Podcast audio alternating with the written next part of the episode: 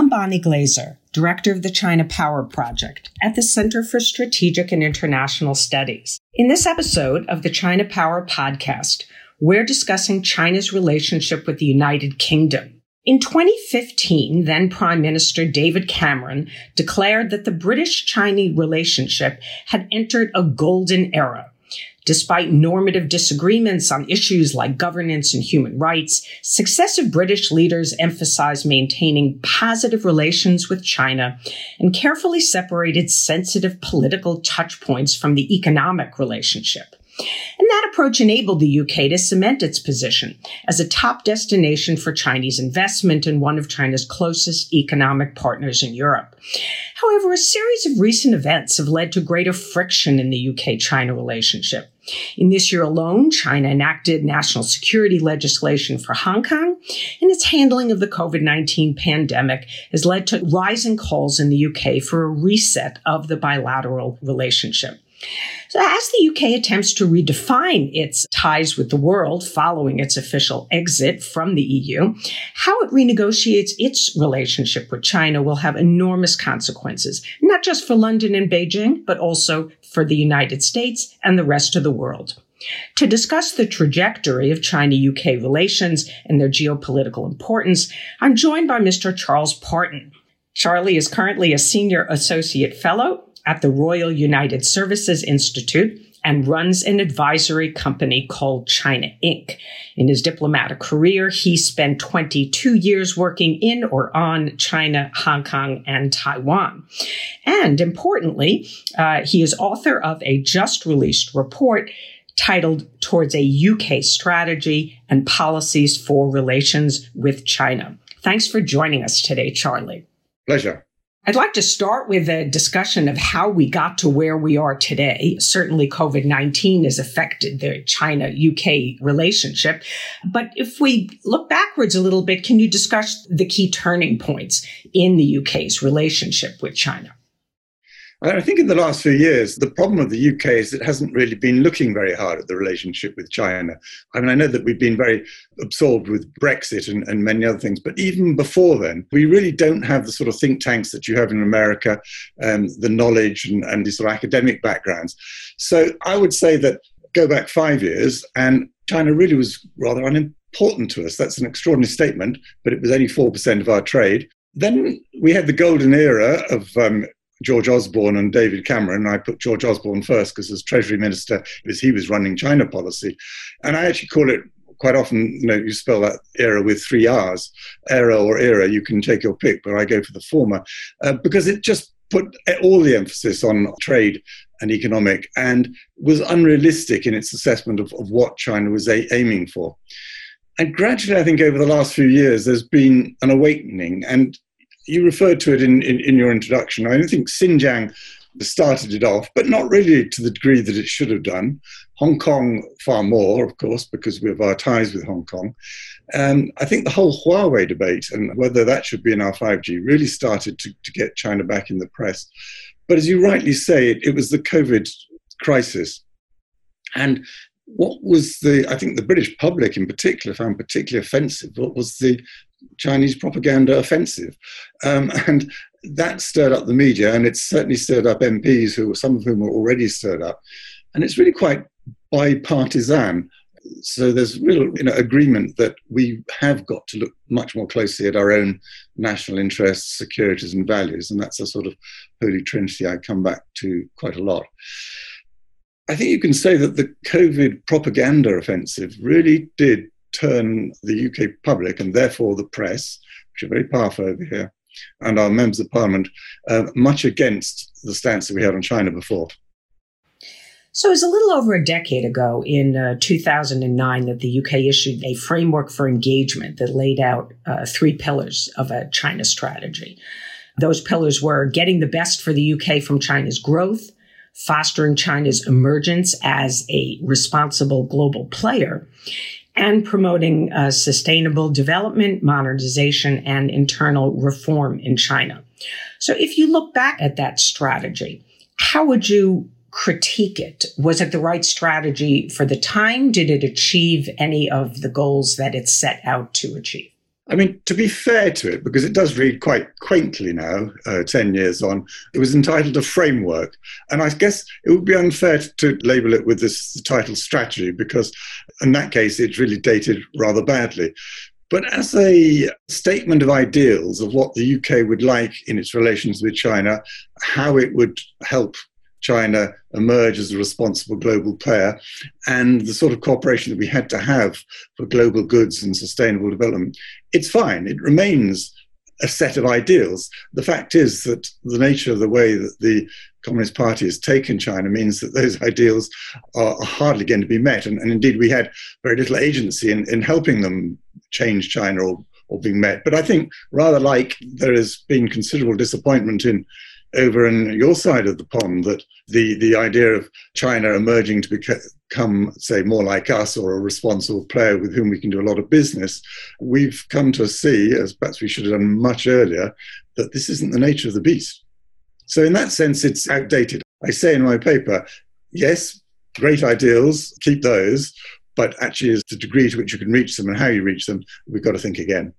So we will talk about your terrific paper a little bit later on, but let's um let's just discuss Brexit a bit. How does Brexit factor into the UK's policy and approach toward China? And do you expect that going forward that there will be significant differences between the UK and the EU on China related issues? I don't think there will be. I mean, the problem with Brexit, first of all, is Brexit. Secondly, it's the amount of bandwidth that it's taken up in our political and thinking chattering classes. But I don't think that what's coming out of the EU at the moment, I, I worked for the EU for, for five years, is anything that anyone over here would necessarily quarrel with. I think we'd go along with it.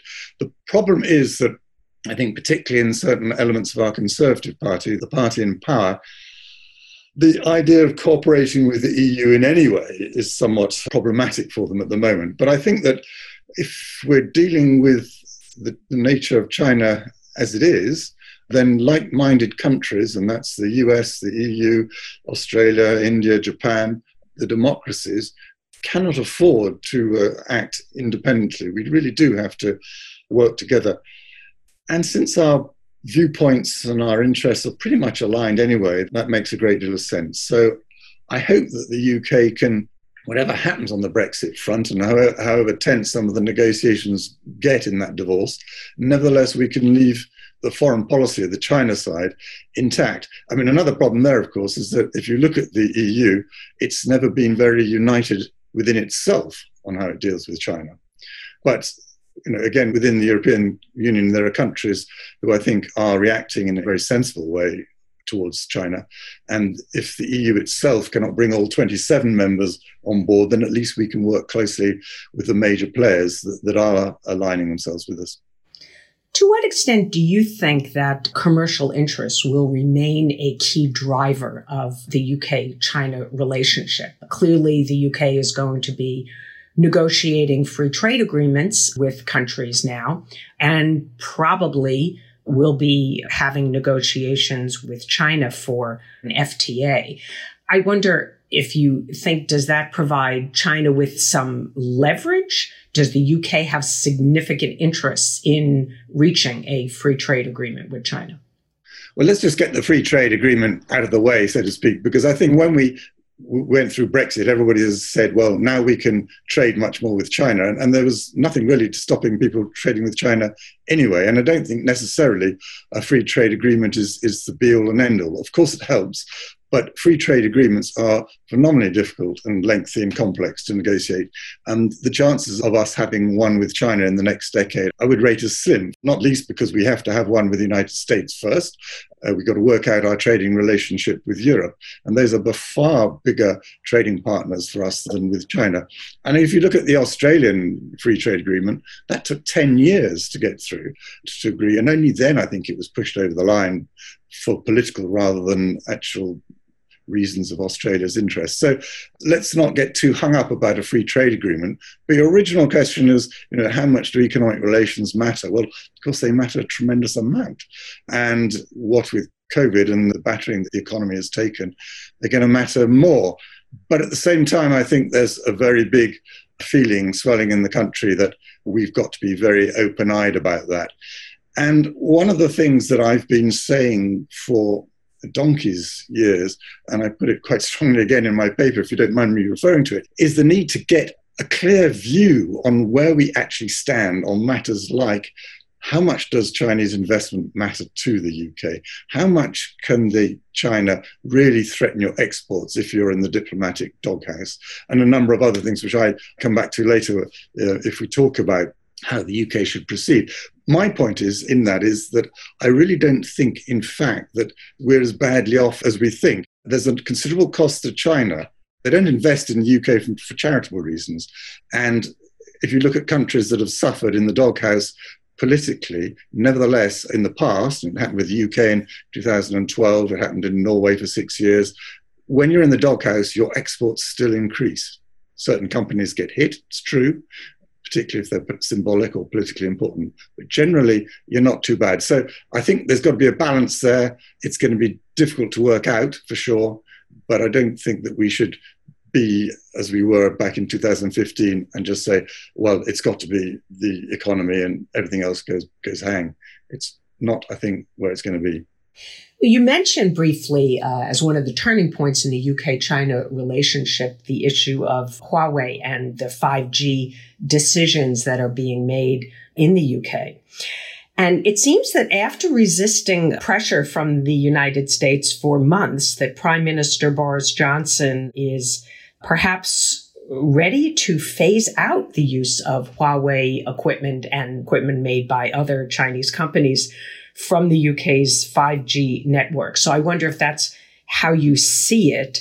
And uh, then maybe if you could explain what has really changed the UK's approach you think if the use of Chinese equipment will be entirely banned, that this policy of using it on the periphery but not in the core of 5G networks will essentially be cast aside? And then what implications do you think that would have then for the larger UK China relationship going forward? That's a big question. I'll try and be brief. So, there's been a lot of commentary re- recently to say, well, of course, because the US is going to stop Huawei getting various bits of technology and equipment, that will mean that the performance of Huawei will be very badly affected. And, and, the UK hadn't thought about that. Well, come on. I mean, that's been going on, uh, you know, what was ZTE and Huawei, et cetera, et cetera. So I don't think it's suddenly dawned on Boris Johnson and his government that, oh my goodness, we might find that the Americans don't, don't sell crucial equipment to Huawei, and therefore we'll have to reconsider. I think what's going on when I said right at the start that the feeling against China, the worries that have been shown by COVID and the way that it will, if it has power over you in any form, and being inside your telecommunications is a powerful form of influence, that it will use it in potentially in a malign way. And that's made a lot of our members of parliament very worried. And so in a telecommunications bill will have to go through the Houses of Parliament, it's very clear that the majority that the Conservatives have for getting things through will probably not hold. And the one thing that Mr. Johnson's government wants to avoid, I think, is being defeated in the House of Commons. So I think that's political piece that, has gone on. Uh, I think the opposition to Huawei has also risen. And for me, the biggest reason is that, uh, and again, it's in some ways been brought home to people by, by the COVID thing, is, is what I call the black vulture of policy. I mean, if you're making policy on anything, and you have this black vulture sitting on your shoulder where you know that China has considerable power inside your telecommunications and how vital that's going to be over 20, 30 years. Even outside the field of telecommunications, you're going to be thinking, well, can we really afford to, to offend them if they're sitting there with that sort of influence? So I think that when it comes to the whole question of critical national infrastructure, not just telecoms, but wider, there's been a rethink in the UK. So I'm anticipating that that the, the very many decisions which the UK government seems to make on a regular basis about Huawei and then overturns will be will be overturned again, um, and they will eventually decide that Huawei cannot be even in the periphery. And indeed, many technologists say there's no difference between the main part of the system and the periphery anyway. So the problem will be that you can't do it overnight. I mean, Huawei is already in our systems. It's been in our 4G um, for, for, for many years. And so digging it out is going to be expensive and time consuming. So whatever the you know the vote on Huawei or the final final decision is, there will have to be a time given uh, and, and, a deadline, probably several years hence, before it can be completely removed from our systems. And then you say, well, what you ask what the Chinese reaction will be, it will be merry hell, I expect, because amongst other things, the UK is the sort of plastic egg in the hen coop designed to encourage other European chickens to lay around it, because the UK has good cyber technology, it, it's got good defense, and it probably could manage the risk. But a lot of other countries in Europe couldn't, and they've been looking to the UK. And if the UK goes, okay, we'll take Huawei, then with a sigh of relief, they can say, well, if the UK does, then it's all right for us. Uh, it may not be, but they can say that. And, and, politically, it's very expedient and they don't get attacked by China. Now, if the UK says, actually, we don't think it's a good idea, that example is removed from Europe, and the Chinese are going to be very cross about that.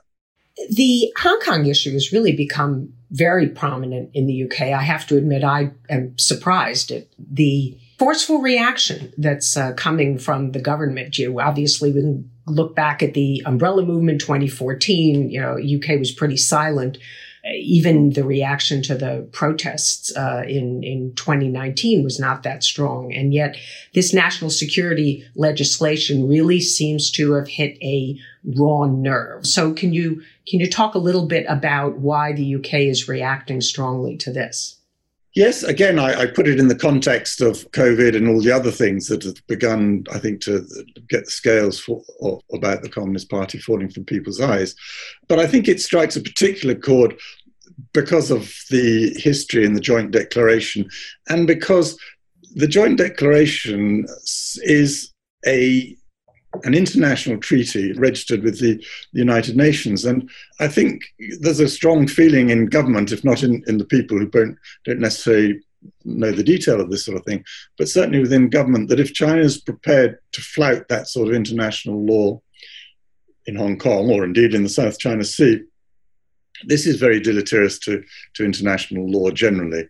And our whole system of international relations is based on an observance of international law. So that's one thing that, that upsets people. Um, and I think you know, this feeling of a moral responsibility towards Hong Kong uh, is particularly strongly held by the current government for whatever reasons. And you know, if you look at the offer of passports to British national overseas, it doesn't actually help in any way to prevent the national security law being passed, and it may not help very greatly in ensuring that implementation, however the CCP, the Communist Party, implements it in Hong Kong, may not moderate that in any other way either. What it does do is express a moral responsibility to those people who we were responsible for up until 1997. I mean, the thing to note about it, of course, is that if you're young in Hong Kong, you won't have British national overseas status, and so it doesn't actually help you. But nevertheless, for those that got that status before the 1st of July 1997, it is, as it were, a completion of the sort of responsibility that, that the UK felt. I want to talk uh, about your new report, the strategy paper and ask you to explain why uh, you say Britain hasn't really had a strategy, but China has, and that going forward the UK needs one.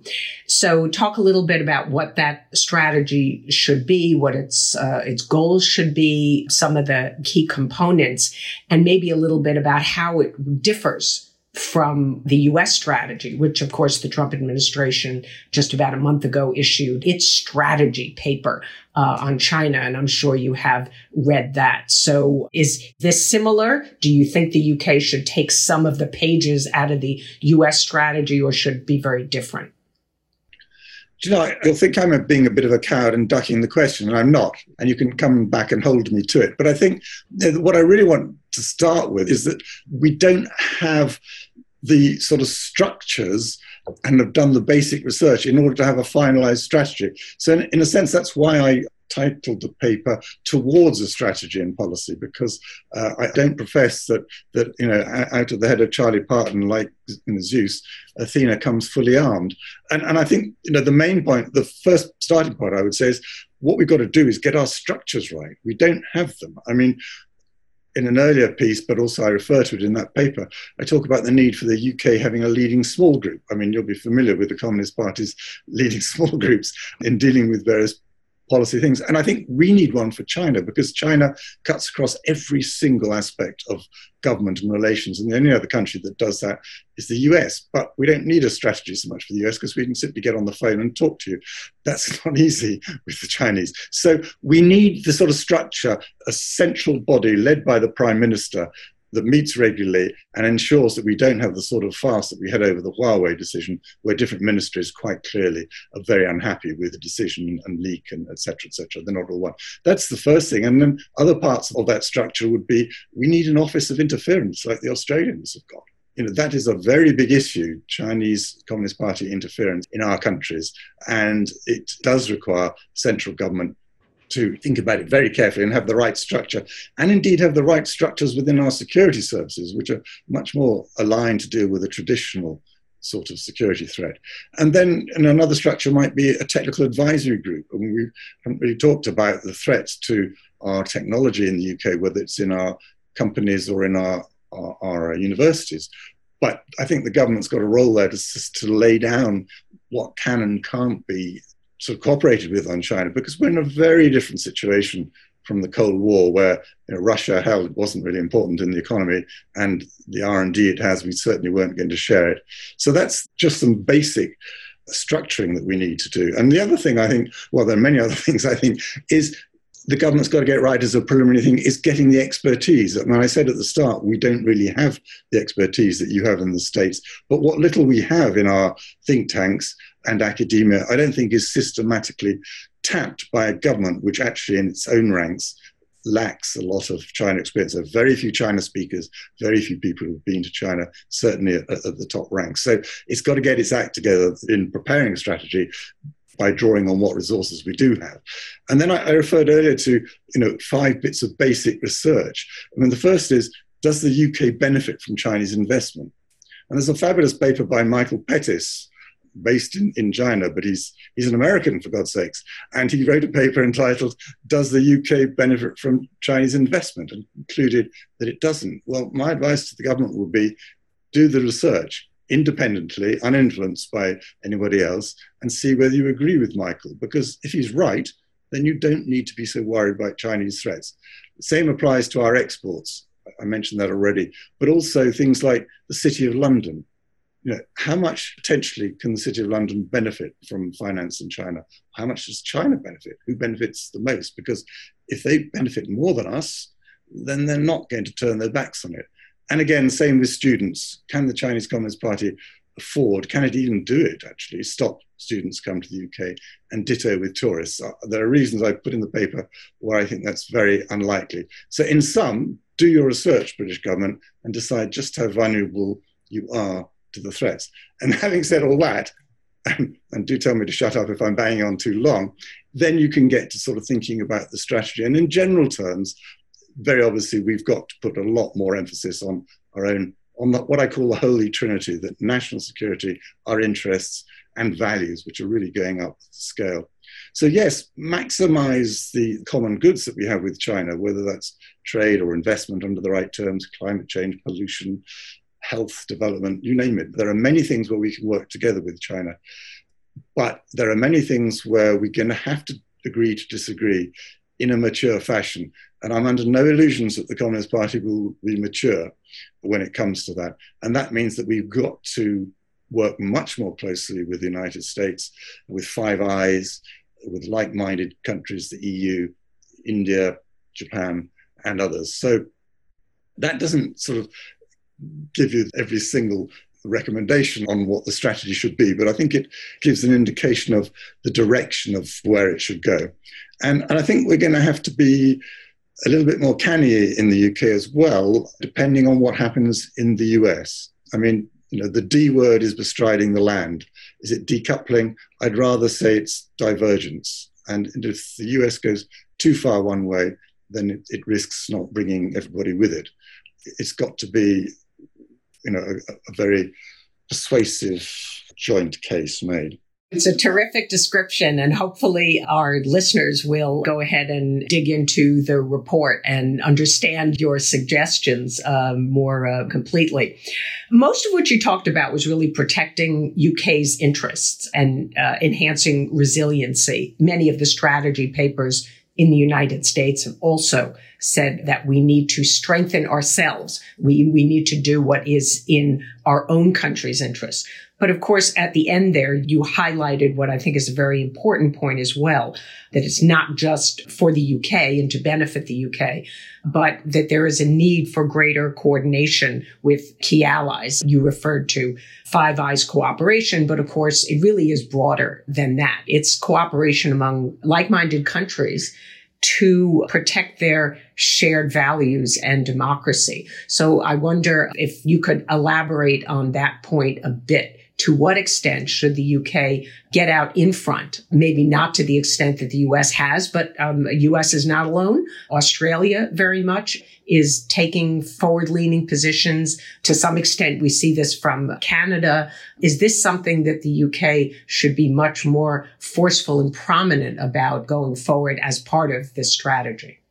Well, you'll forgive me for saying this, but, but I think that actually if we're to sort of achieve the goal for like-minded countries, it might be a good idea for the United States to step back a little bit. I don't mean that it shouldn't be wholehearted in its support and, and work, but as a sort of figurehead, then I think it becomes very confrontational, and you seem to therefore, you know, be risking going towards a sort of towards a sort of Cold War scenario where you have two blocks led by two different powers. And I think we really should try to avoid that.